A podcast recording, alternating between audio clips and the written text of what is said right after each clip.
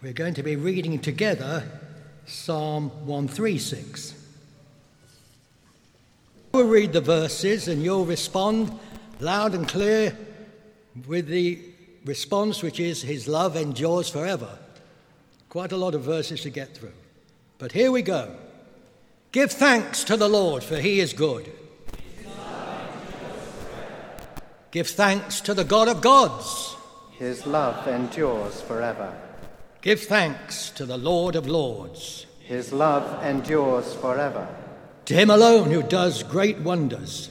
His love endures forever. By his understanding he made the heavens. His love endures forever. Who spread out the earth upon the waters. His love endures forever. Who made the great lights. His love endures forever. The sun to govern the day his love endures forever. The moon and stars to govern the night. His love endures forever. To him who struck down the firstborn of Egypt. His love endures forever. And brought Israel out from among them. His love endures forever. With a mighty hand and outstretched arm. His love endures forever. To him who divided the Red Sea his love endures forever. And brought Israel through the midst of it. His love endures forever. But swept Pharaoh and his army into the Red Sea.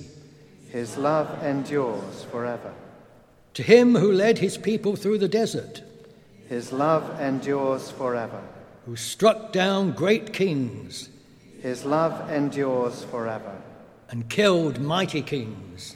His love endures forever. Sihon, king of the Amorites.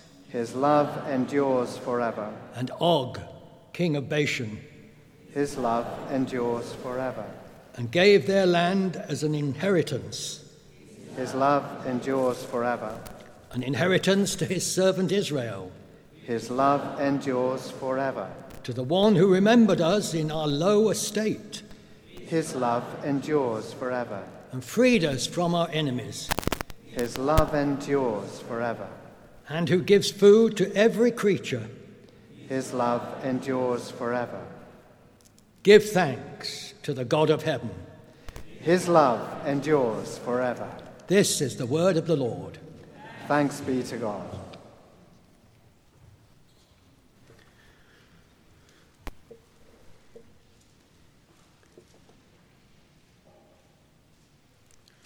The second reading comes from Luke chapter 22, verses 14 to 20. It's going to be found on page 1058 of your Bibles and on the screens in front of you. That's Luke 22, beginning at verse 14. When the hour came, Jesus and his disciples reclined at the table. And he said to them, I have eagerly desired to eat this Passover with you before I suffer. For I tell you, I will not eat it again until it finds fulfillment in the kingdom of God. After taking the cup, he gave thanks and said, Take this and divide it among you. For I tell you, I will not drink again of the fruit of the vine until the kingdom of God comes. And he took bread, gave thanks, and broke it, and gave it to them, saying, This is my body given for you. Do this in remembrance of me. In the same way, after the supper, he took the cup, saying, This cup is the new covenant in my blood, which is poured out for you. This is the word of the Lord. Thanks, Thanks be to God.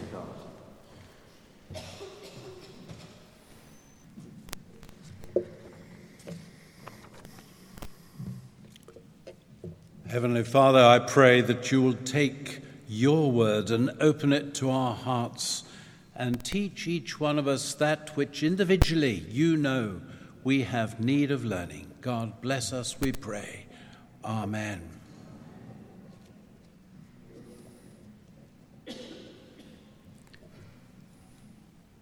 We have had so many instances of blessing already shared in this service that I almost don't feel I need to preach at all.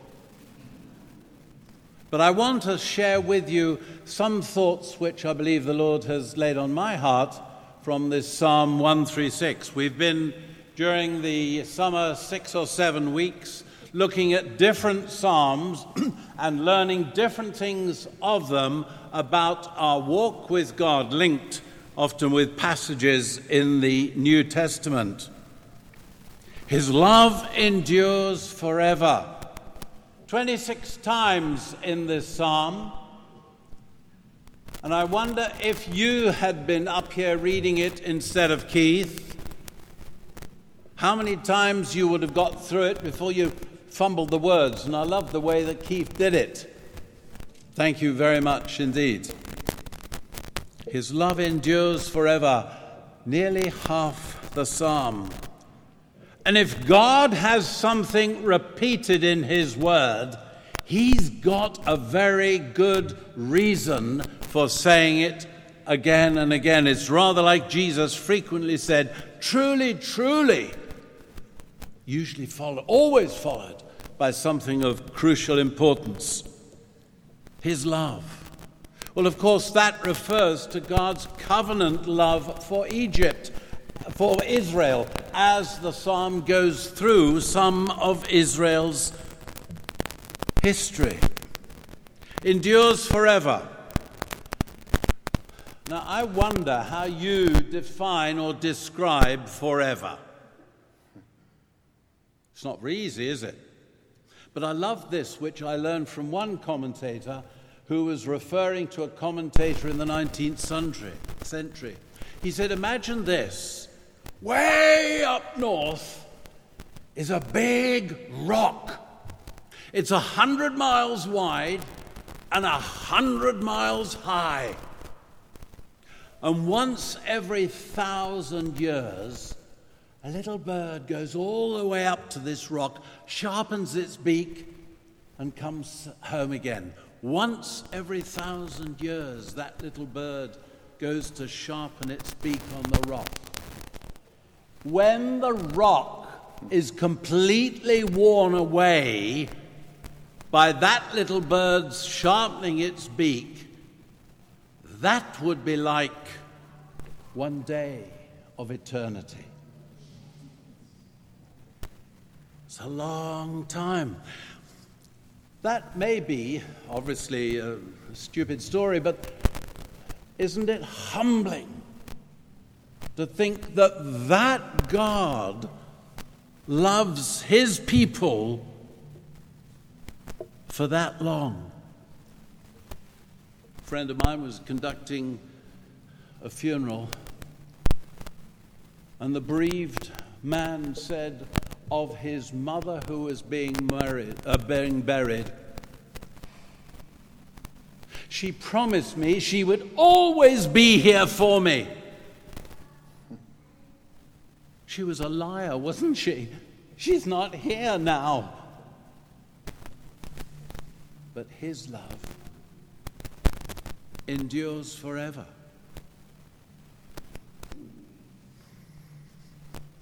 Four indications quickly as to what this psalm has to say about the God whose love endures forever. First, in the first three verses, God is good. The psalm tells us that he is ruler over the entire universe. He is King of kings. He is Lord of lords. But the psalm starts by saying, He is good. And this God's love endures forever. The psalm goes on to tell us that this God to whom Christians refer is our Creator. This world didn't start by accident or with a big bang, but the Bible tells us that this world was brought about by a God who planned it all.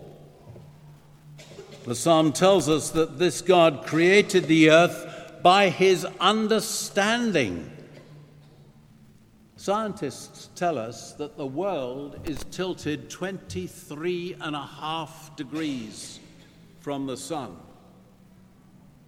And it is set at a very specific distance from the sun in the universe. If you altered, which you can't do, the angle of the earth or the distance from the sun at which God has placed it, we would all die. It is that critical, scientists tell us. And this God's love endures forever. The psalm further states that this God to whom Christians refer is our rescuer. He watched over his people, Israel, while they had been slaves in Egypt. And then through Moses, he rescued them and brought them up out of Egypt and through the Red Sea. And at the same time, God slaughtered the chasing army of the enemy, the Egyptians behind Israel. He led them through the desert, giving them victory over the kings who would oppose them, and brought them into a land flowing with milk and honey. For us, this God sent his Son Jesus to redeem mankind, and St. Paul was to teach God made him who had no sin to be sin for us so that we might become the righteousness of God. The book of Hebrews puts the question another way How shall we escape if we ignore such a great salvation? It's lovely to see visitors here this morning and amongst the congregation of St. Jude's also. If there's anyone here who's not absolutely sure of their eternal salvation and their relationship with God in Jesus Christ, on the 20th of this month, Alpha restarts, a course that's been used worldwide in millions of occasions.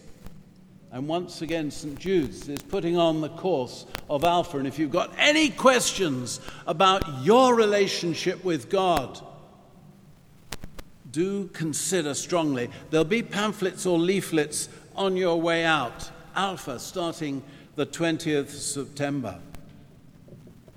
And this God, His love endures forever. Fourthly and lastly, this psalm states that God, to whom Christians refer, is our provider. I'd like to hear Lexi all over again.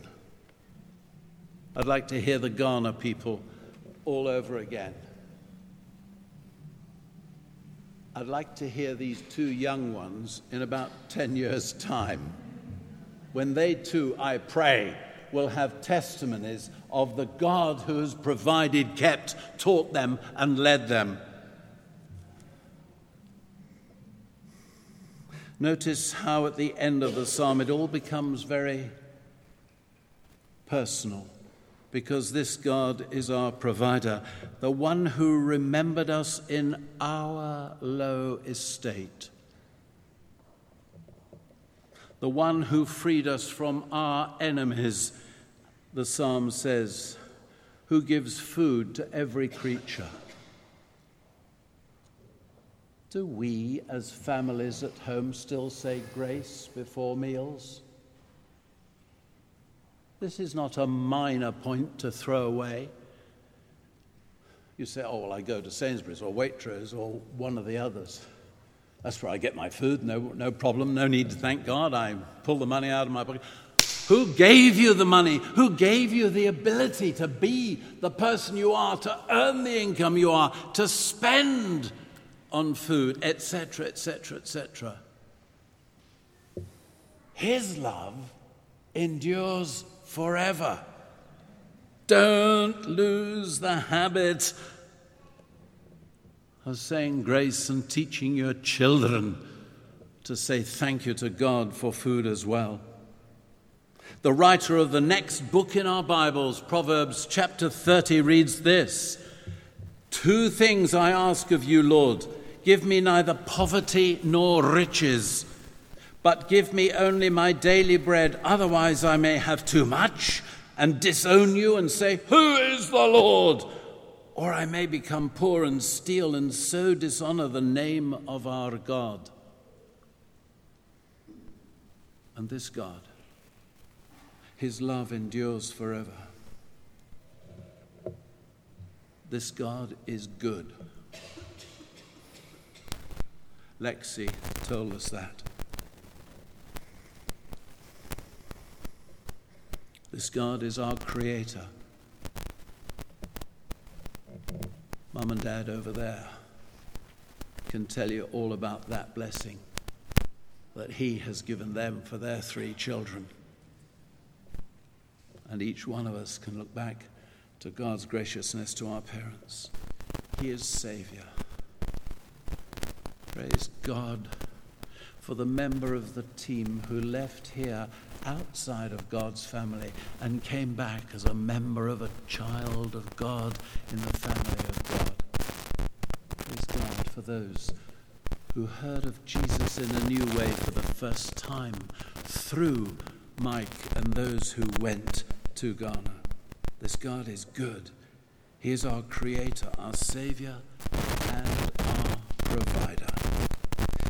So, what should our response be? And I end with both the first and last verses of this psalm. Give thanks to the God of heaven. His love endures forever.